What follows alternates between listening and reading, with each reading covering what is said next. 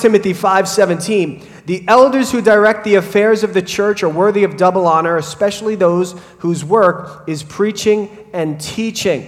Now, I know that here in this church you'll have moments where the prophetic takes place. And here in this church, there are moments when you pray for healing and believe God for great things. But I also understand that those aren't the predominant ministries of this church, that it really does boil down to the preaching and teaching of God's word. That's what my pastor taught, taught me growing up. That's what Pastor Milazzo has taught his staff and imputed to them. And they are gifted in the area of teaching and preaching, are they not? Amen. And that is what, it, uh, are they not? Amen. And that, uh, by the way, I'm, I'm Sicilian, so everything is like this. And the more you yell, the more I feel like God showed up. But it's okay. You don't have to do it if you don't want to. I'm just saying.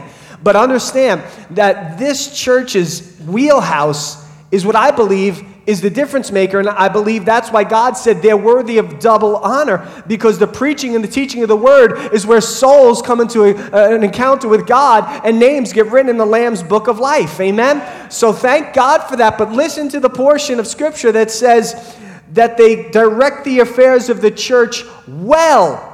There are people who try to direct the affairs of the church and it just doesn't go so good. But how many people understand that in this house of worship, under the leadership of Pastor Steve Milazzo and the great men of God around them and the great women of God around them as well. But for, for our pastors, they have directed this ministry in a, in a place that is heading 100% pedal to the metal towards the cross. Are you grateful for that today? They have done well and they're doing well. Come on, you can do better than that. They are doing fantastic for the glory of God. What I want to do is give you food for thought this morning about what it means to have a relationship with a pastor, what you can do to foster that relationship between you and the pastors of your church. And here's the thing number one, get to know the heart of your pastor. If you, could, if you desire to make a relationship with somebody, you should get to know what their heart really, what makes them tick, what, what, what is inside them, what are, they, what are they passionate about and zealous for. And the funny thing was, is, is I, I prayed, God, how, how do I know the vision? How do I know what they're about? And these are the words God gave me. Listen, we envision a spirit filled, multi ethnic, dynamic, and healthy church that disciples people and empowers leaders to impact multiple communities. Now, oddly enough, that's exactly the vision statement of this church. You know why I was able to do that when I prayed and asked God, Lord, give me those words? Because He said, Well, check out the website, Aunt. So I did. And there it was in front of me the vision, the heartbeat of your pastor and pastors. And then their core values were there biblical truth, balance, unity, missional, family, and quality. The funny thing was, is I stopped to, to use the restroom, and as I was just going in there, noticing all the upgrades that, that the church has done to make everything beautiful and smell nice, I walk in, and there in front of me was the heartbeat of Pastor Steve vision, mission, core values right there on the wall. Talk about using space wisely. Amen. Just getting it out there that everybody can know the heart of their pastors by simply taking a moment to say, What is the church about? What is the church striving to achieve together as one? When you get to know their heart, it's a big deal. How many people, by show of hands, have taken the foundations class here? Amen. That's a lot of people. Amen. Get this I teach foundations. Because I remember Pastor Steve said to me, and if you're at that pulpit and you lead people to Jesus, be the one to be the first one to teach them about the core values of the Word of God. And I said, you know what? It makes absolute sense. And I even encourage people who are in the church 10, 20, 30 years to take the class anyway because there's so much to be learned, but so much time to spend together because you hear vision as well and you hear passion as well. So it's just a great way for us to connect with you. Get to know your pastor's heart if you want to build a relationship. The next thing is this know what a pastor does. Understand that it's more than just a Sunday morning experience. A lot of times people would say, Well, what do you do during the week? I mean, you show up on Sunday and just like hang out all week? Like, yeah, I hang out all week. I do nothing. I, I lay in a pool and drink lemonade. That's what I do. And then all of a sudden I get this word from heaven and I show up on Sunday and boom, there it is, you know. But that's not how it goes, and you know that. You know what I equate it to? Listen to 2 Timothy 3 16 and 17. All scripture is God breathed and is useful for teaching, rebuking, correcting, and training in righteousness so that the servant of God may be thoroughly equipped for every good work. So we need to get into the word so we can be equipped. But our goal and our job is to equip you as Ephesians 4:11 says. So we turn around and understand that your pastor is going to teach you. They're going to rebuke you. At times, a good rebuke is needed. As a parent, I know there's times when I had to rebuke my kids to give them instruction so that they can live life the way they should. Sometimes you got to be a bit more stern and focused and, and in your disciplinary measures to get them to understand you could harm yourself or somebody if you keep up with that particular direction that you're heading. Correction comes in various ways loving, caring, explaining, etc., and training. I know that this church is passionate about training up leaders, about pouring into other people, and that's exactly what they're about. The role of a priest is to hear from the people and go to God on the people's behalf. The role of a prophet is to hear from God and go to the people and tell them what the king said. Now, the pastor has to do both. He cries out to God for you as the church, but he also wants to hear from God to tell you what the Lord has for his people. This just doesn't happen by walking up to a pulpit on a Sunday morning and all of a sudden getting some divine revelation. What you would have is random thoughts on God every week. And you don't know what you're going to get if you have your pastor, if your pastor doing something like that. But to me, it's like a football game. Every Sunday, you get to see the guys go out there and play the game. When the game is over, the coach, the coaching, the staff, the players, they don't say, "All right, guys, see you next Sunday." All right, who we playing? I don't know. We'll see you next Sunday. Just show up. We'll be there. It's going to be great. We're going to have a good time. That isn't what happens. You see, after the game and the behind the scenes stuff that goes on is tremendous. There's so many things that you wouldn't even know about that your pastoral staff is engaged in during the week understand that they're busy about God's business in so many different ways. I've learned this over the course of time and recognize that it becomes quite strenuous to try to make sure you can meet the needs of a congregation that's growing, healthy, vibrant, and alive. But here's the thing just like that coach with the football team, he's got to train his players to get better. And that's what Pastor Steve and the team here does. They train leaders to get better so that every time there's a moment ministry happens, every time we engage with community, every time we do something that's beyond these walls or inside, we're getting better and better at it by having our pastors pour into us so that we can do more for the King of Kings and the Lord of Lords. There's the correcting of mistakes. Sometimes it's during the service that you notice them. Sometimes it's with the people in the congregation, and sometimes it's with the staff amongst one another. But there's sharpening that has to take place so that things can continue to move on in a healthy and vibrant way. Then there's dealing with injuries. Think about a Sunday football game. How many times you see somebody carted off the field and they, can, they can't continue anymore? They pull an Achilles heel, they rupture this or hurt that. And you, you look at the injury report to see if your player that you love is going to be playing and taking the field that week. And he goes on IR, injured reserve. And we need to understand that in the same way a coach has to deal with the injuries on and off the field, a pastor has to deal with the injuries in and out of church. Sometimes people get hurt or offended in church, and there's pastor trying to go and mend the wound and extend the olive branch. Sometimes you go through things in your personal life. You lose a loved one. You have a situation with your marriage is falling apart. Financially, you're crushed over scenarios that are overwhelming you. Maybe someone you love is addicted. Whatever the scenario, there are things that happen inside and outside of the church that pastor has to be proactive and be involved so that we can get you through these things and point you to the cross where your true healing comes from. He has to study the game plan.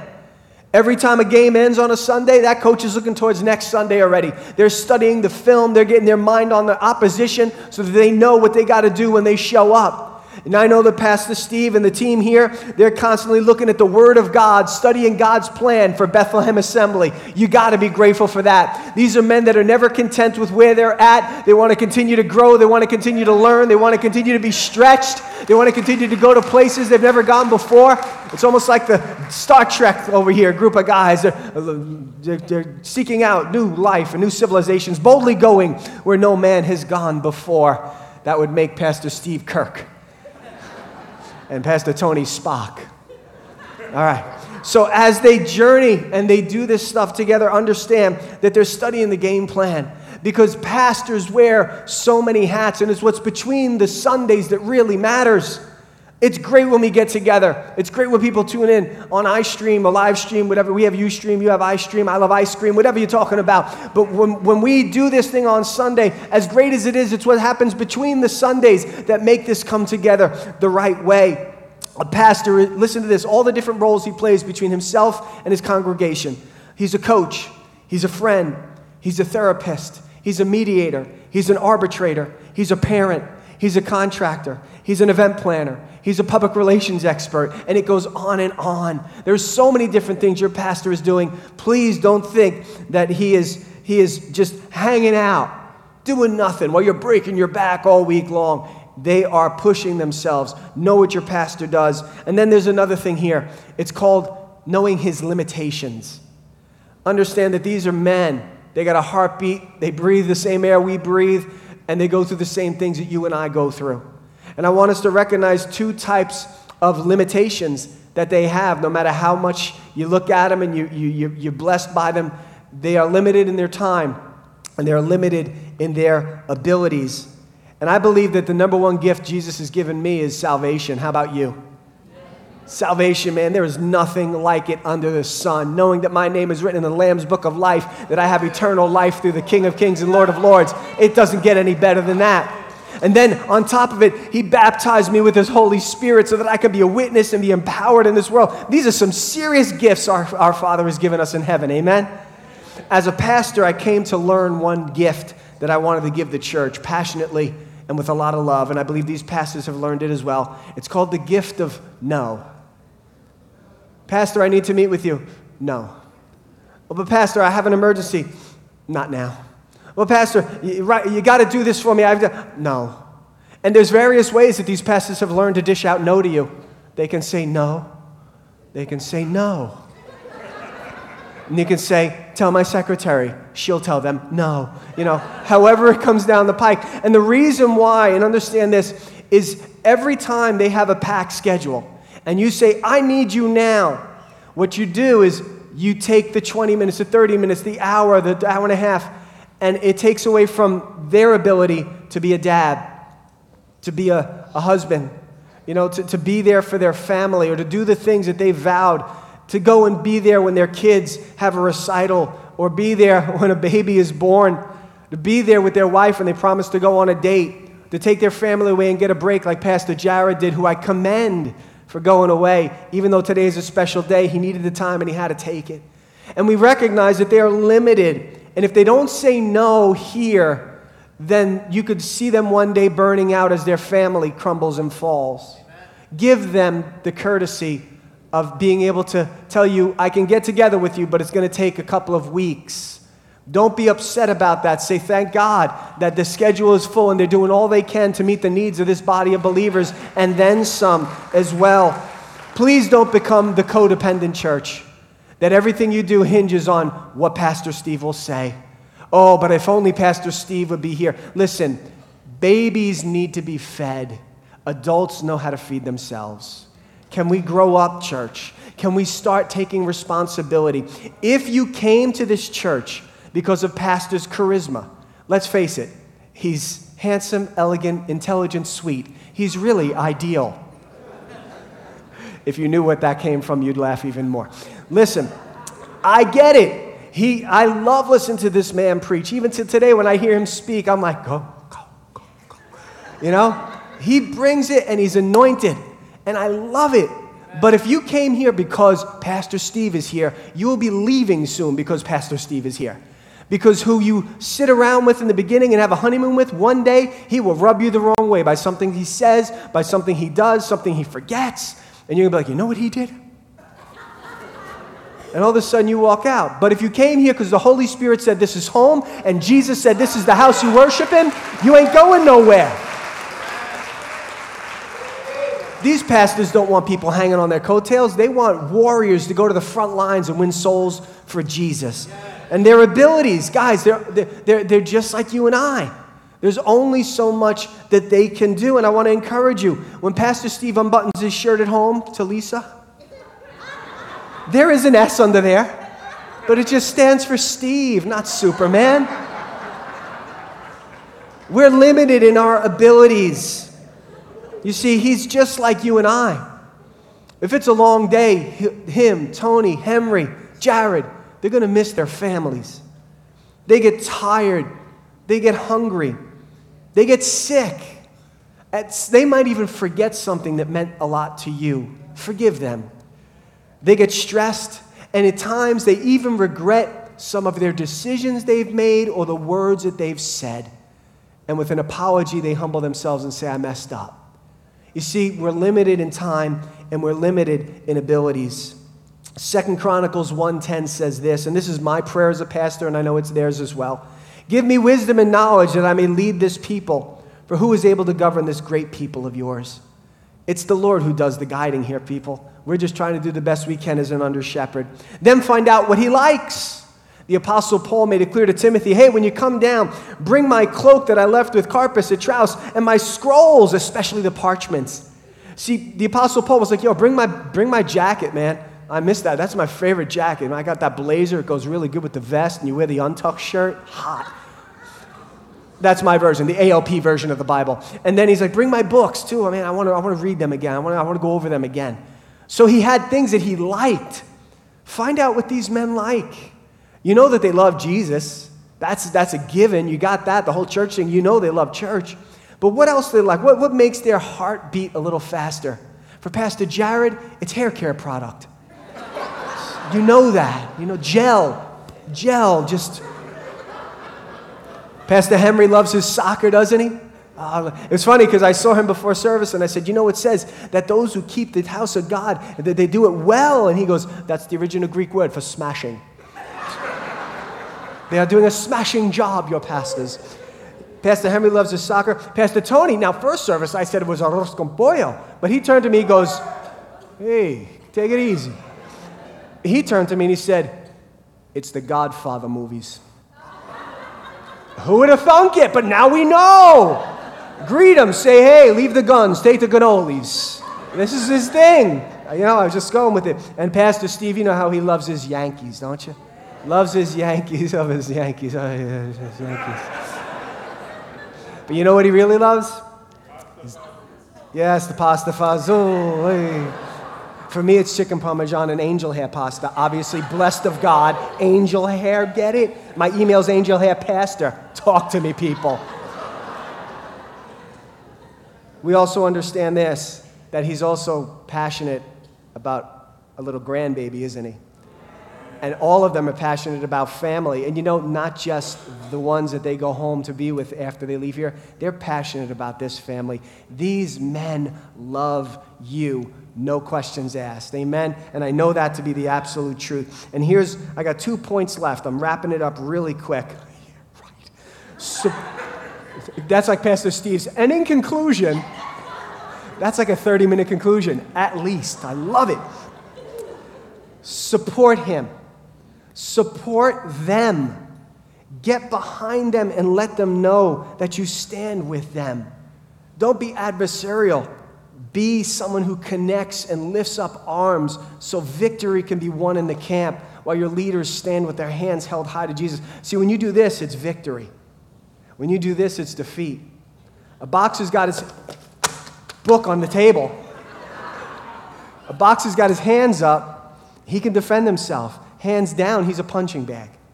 These pastors need to have their hands up. That it even makes a V when you do it, right? That's victory. Hold their hands up.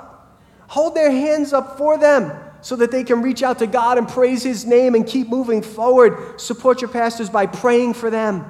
Do you pray for your pastors? Do you get up in the morning in the secret place and cry out to God and say, Lord, cover my pastors, be with these precious men, help them to have wisdom, help them to be uh, safe from the, the lies of the enemy and the temptation that comes their way and, the, and the, the, the adverse effects of the way the enemy infiltrates the camp and tries to cause division? Lord, don't let that happen in our house of worship and keep our pastors strong. Support him.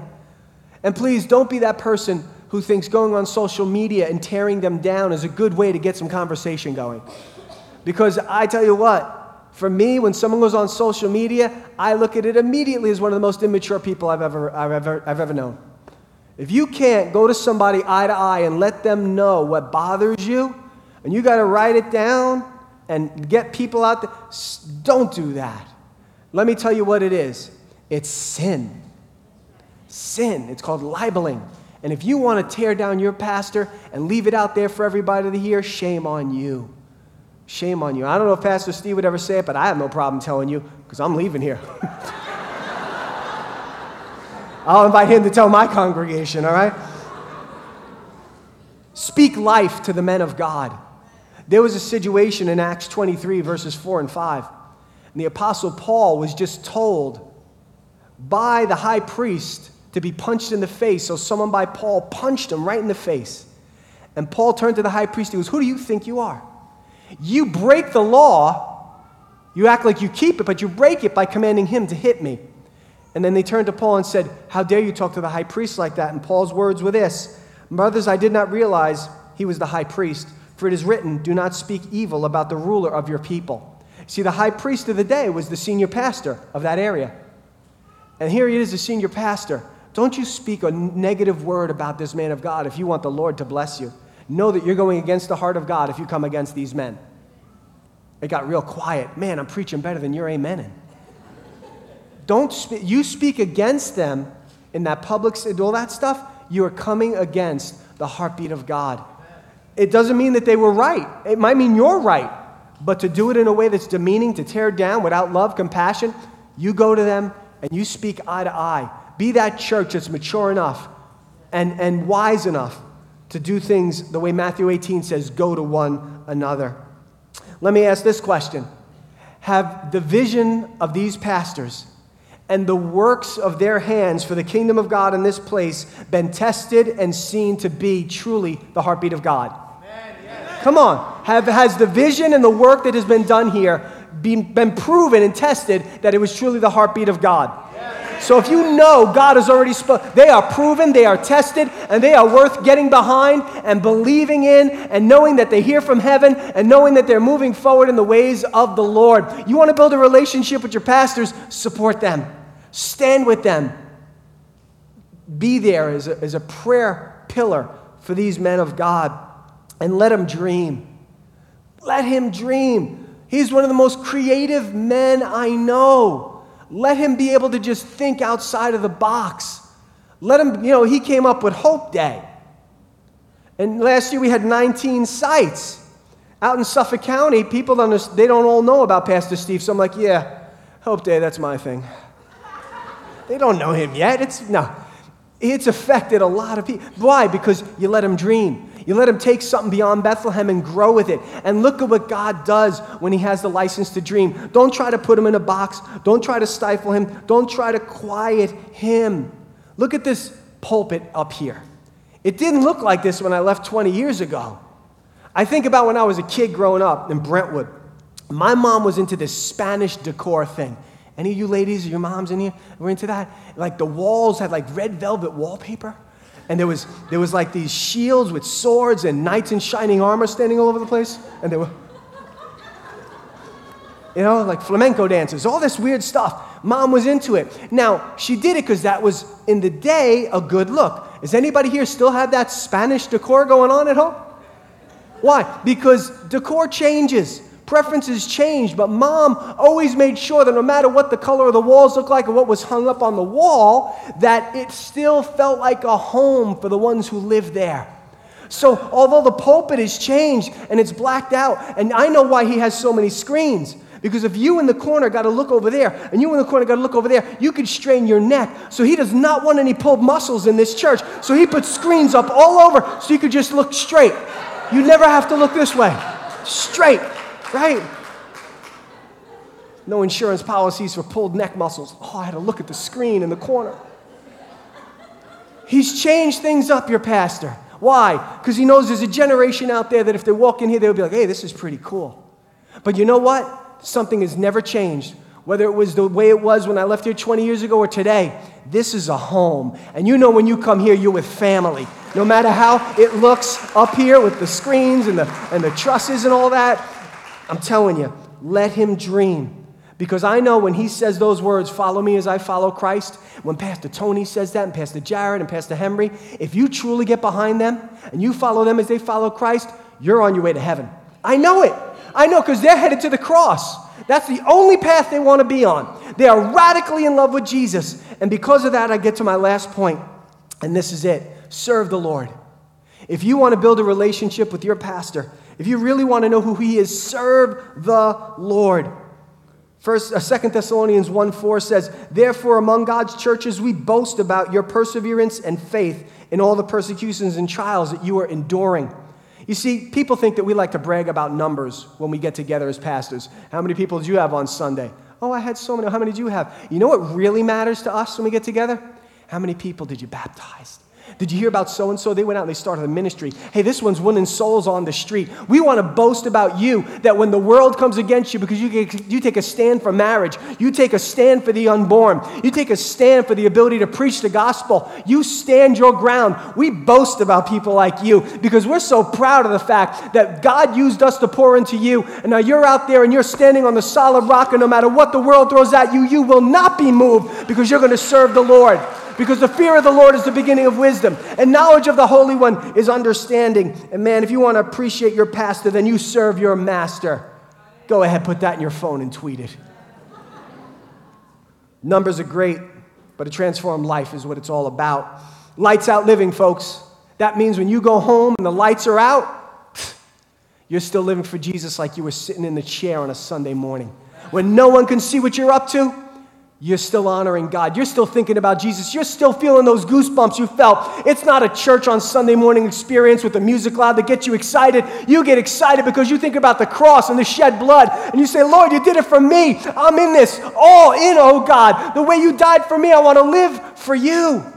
Serve the Lord, and that's going to encourage, that's going to show appreciation to your pastors. I say this if you stay on fire for God, you won't have to worry about getting burnt by the enemy. I'll say that again because honestly, it's mine and it's good. If you stay on fire for God, you won't have to worry about getting burnt by the enemy. Don't let that fire diminish. Psalms 139 5 talks about, You hem me in behind and before, you've laid your hand upon me. You see, God is the great tailor of life. And you might go out and you might look at Men's Wearhouse for a suit. You might go to DSW. Is that a shoe store? That's uh, a TJ Maxx and, and look for a dress, ladies. And you might show up there and look at it on that mannequin, or guys, you see it on that, on that, that hanger, and it looks so nice. And you put it on, and all of a sudden, guys, that suit's frumpy looking, and, and it's all weird. And ladies, you put that dress on that was on the mannequin, you're like, it fits, it fits, I think it's great. You might need to take it out a little bit. All right. You do that, and it doesn't look right, so you got to get the tailor involved. And what does the tailor do? He assesses, she assesses, looks at it, and starts cutting away, maybe adding here and adding there. And I want to let you know that when you give your life to Jesus Christ, the King of Kings and Lord of Lords, He comes in like a tailor now, and He starts assessing who you are, and He cuts this out, and He cuts that out. And all of a sudden, this beautiful gift of salvation starts to fit you the right way. So when you walk out into the world, they see someone who's serious about Jesus. So let God do some tailoring this morning because He is in the business of sanctification. My dad was a sanitation worker growing up. Amen. Oh, there's power in the name. He's a sanitation worker. And I remember going to work with him and watching him do what he does. And he would go to work to throw out people's garbage. But for, yes, God is moving with the sanitation. And in order for him to throw it out, they had to bring their garbage to the curb. Now I'm saved. And my natural dad was a sanitation worker, but my heavenly father is a sanctification worker. And he's still in the business of getting garbage out of people. But you see, the same story goes to be told. If you want, to, if you want God to get the garbage out, you got to give it to him. Because if not, you become a hoarder. And you know what hoarders, they can't get around. Things get difficult for them, and it starts to stink. Please know that if you're hiding sin in private, it will come out in public. But if you live lights out for Jesus in private, He will promote you in public. You see, it's all about what's happening when no one is looking. Let the Lord be the tailor of your life and sanctify you. Let Him get the garbage out so you can grow and be who you want Him to be. I want to show you a picture right now. I'm going to tell you the story to this, and the reason why is this. David Platt, the author of Radical, I know this church went through a great series on the book Radical. David Platt, in an interview, said this the church has gotten to the point where they have substituted the blood of Jesus with Kool Aid to make the world like the way it tastes. we need to be careful of that because I know that when Pastor Steve preaches a message, he preaches a message of judgment and wrath balanced with the love of God.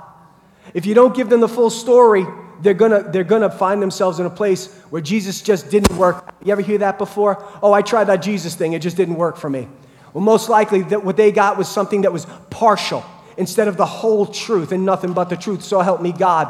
It's like telling somebody who you give a car to, hey, you're blessed, man. Now just put gas in it and you'll be able to go as far as you want. But you never tell them to change the oil, and eventually the engine seizes.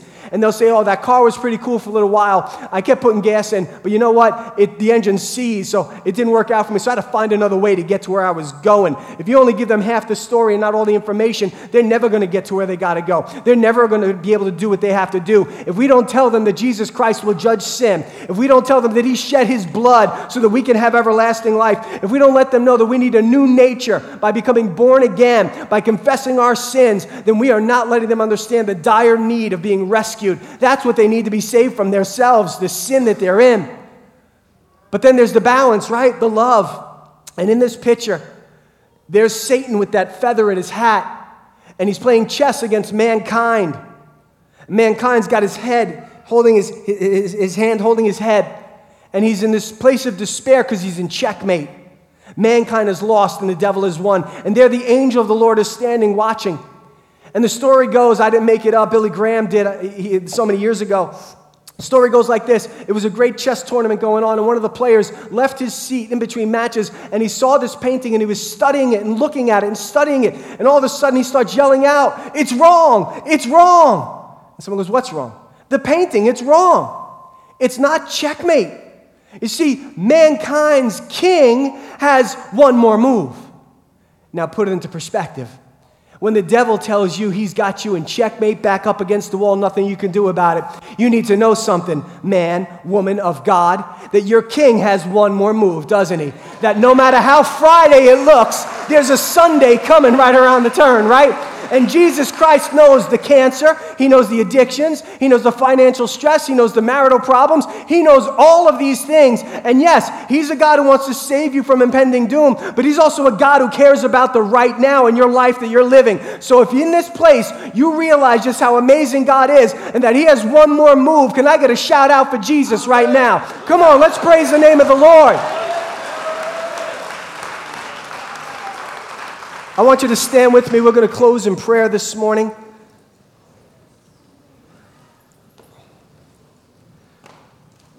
Two things that I want to put in your mind before I leave here today. And that's the idea number one Are you right with God? Because the sanctification happens based on repentance. And number two, are you in need of a touch from God? Because when you're being sanctified, He's also there to say, I got one more move. I have not given up on you. If you need Jesus today to forgive you of your sins, if you, I talked a lot about pastors today, but let me tell you about the relationship part that I talked about. You could turn that right into the idea of God's heart. You know, knowing God is, is, is the same way in all those things. If you need to get your life right with Jesus, you came to church today, you said, you know what, I guess I'll go. I, I guess I'll give it a shot. Well, you know what, we're glad you gave it a shot. And I hope and pray that the Spirit of God has spoken to you right now because there is only one way to heaven. And there's only one way to be a child of God that's to confess your sins before the Lord Jesus Christ. So before you can get tailored, you need to surrender. And if there's anybody here on this floor, in that balcony, that you know you need to get your life right with Jesus, I'm going to ask you to do one simple thing for me. I'm going to ask you to just lift up your hand. That means pray for me, Pastor. If you need to get your life right with the Lord, just lift up a hand today. Thank you. Thank you. I'm going to go to the Lord in prayer. Understand this repeating me will not save you.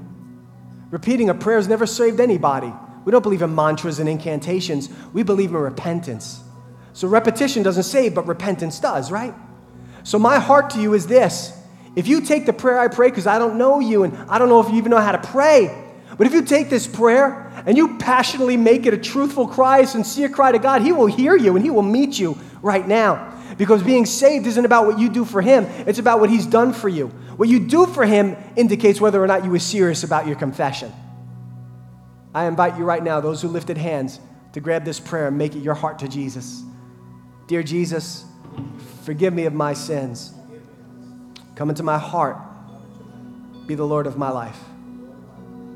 I believe you died on the cross. I believe the tomb was empty. I believe you're alive. Thank you for forgiving my sins. In Jesus' name we pray. Amen. Look, if you prayed that prayer today for the first time, you need to find a leader in this church. They want to give you a Bible and literature on what it means to serve the Lord. If you have questions, they would love to talk with you. Don't leave here without that Bible. Now, here's the other thing. Please, please, if you're in this church and you know that you got your back up against the wall, you feel like the devil's been bringing it and he's trying to mess you up and hurt you. He's tearing away at your family, he's tearing away at your heart, he's tearing away at people you love. I want to remind you this morning that when you serve the Lord, when you're faithful to God, the king always has one more move. He's always got a way of escape for you this morning, if you're going through it, would you get out of your chair and come up here and start thanking God that He's going to give you the next move you need to be able to make it through this situation that you're facing? Come on, you can slip out of those chairs and get up here and say, Lord, I'm thanking you for the next move. Lord, I'm thanking you for the next move. Lord, I'm thanking you for the breakthrough. I'm thanking you for the deliverance. I'm thanking you for the healing. I'm thanking you, Lord God, for setting me free from the chains of bondage and all the things that the enemy has said is going to stop you from being able to be who God wants you to be. Uh uh-uh. uh The king has one more move. The king has one more move this morning. And I pray that that move will be you getting to that altar and saying, Lord, I give you my everything. Let's go to the Lord this morning. I'm going to pray for you guys. As you continue to come, please keep your hearts open to spending time at this altar. I want to pray a blessing over you before you go. Be sure that you see your pastors before you leave. Give them a big hug and let them know how much you love them and appreciate them. Father, we come before you this morning. We recognize, God, that there are so many intangibles in this life that we will deal with. The suddenlies that catch us off guard. Now, they didn't catch you off guard, but they messed us up. Lord, that call that says you got cancer, that conversation with our spouse that says I'm leaving, that that moment when we find that stuff in our kid's room and we think, oh no, not my kid. Lord, that, that, that moment when we get that bill in the mail and it says final notice. Whatever it might be, God, I'm thanking you today that when we are faithful, you have never saw your kids begging for bread. You have always provided our needs according to your glorious riches that are in Christ Jesus. When we're faithful, Lord God, who is more faithful than you? Minister to the souls of your children that are crying out to you today, oh God. See their hearts at this altar as they turn to you and say, Lord, I need you to make that next move. Lord, I'm trusting you that you got my best interest in mind. Lord, I believe what your word says, and I'm standing on the promises of God forever. Lord, bless your church, encourage their hearts, strengthen them this morning as they gather in this place to say yes to the God who holds the world in his hands. And if you, by you, Lord, hold everything together, the earth on its axis revolving, everything revolves around you, Lord. If you hold everything together, the worlds and the galaxies, then I know you could hold our world together. Thank you, God, that you always got one move left. We honor and bless you. In Jesus' name we pray. Amen. The Lord bless you and keep you and cause his face to shine upon you. Be gracious to you. The Lord turn his face towards you and give you peace. Pastor. Amen. Let's take a moment.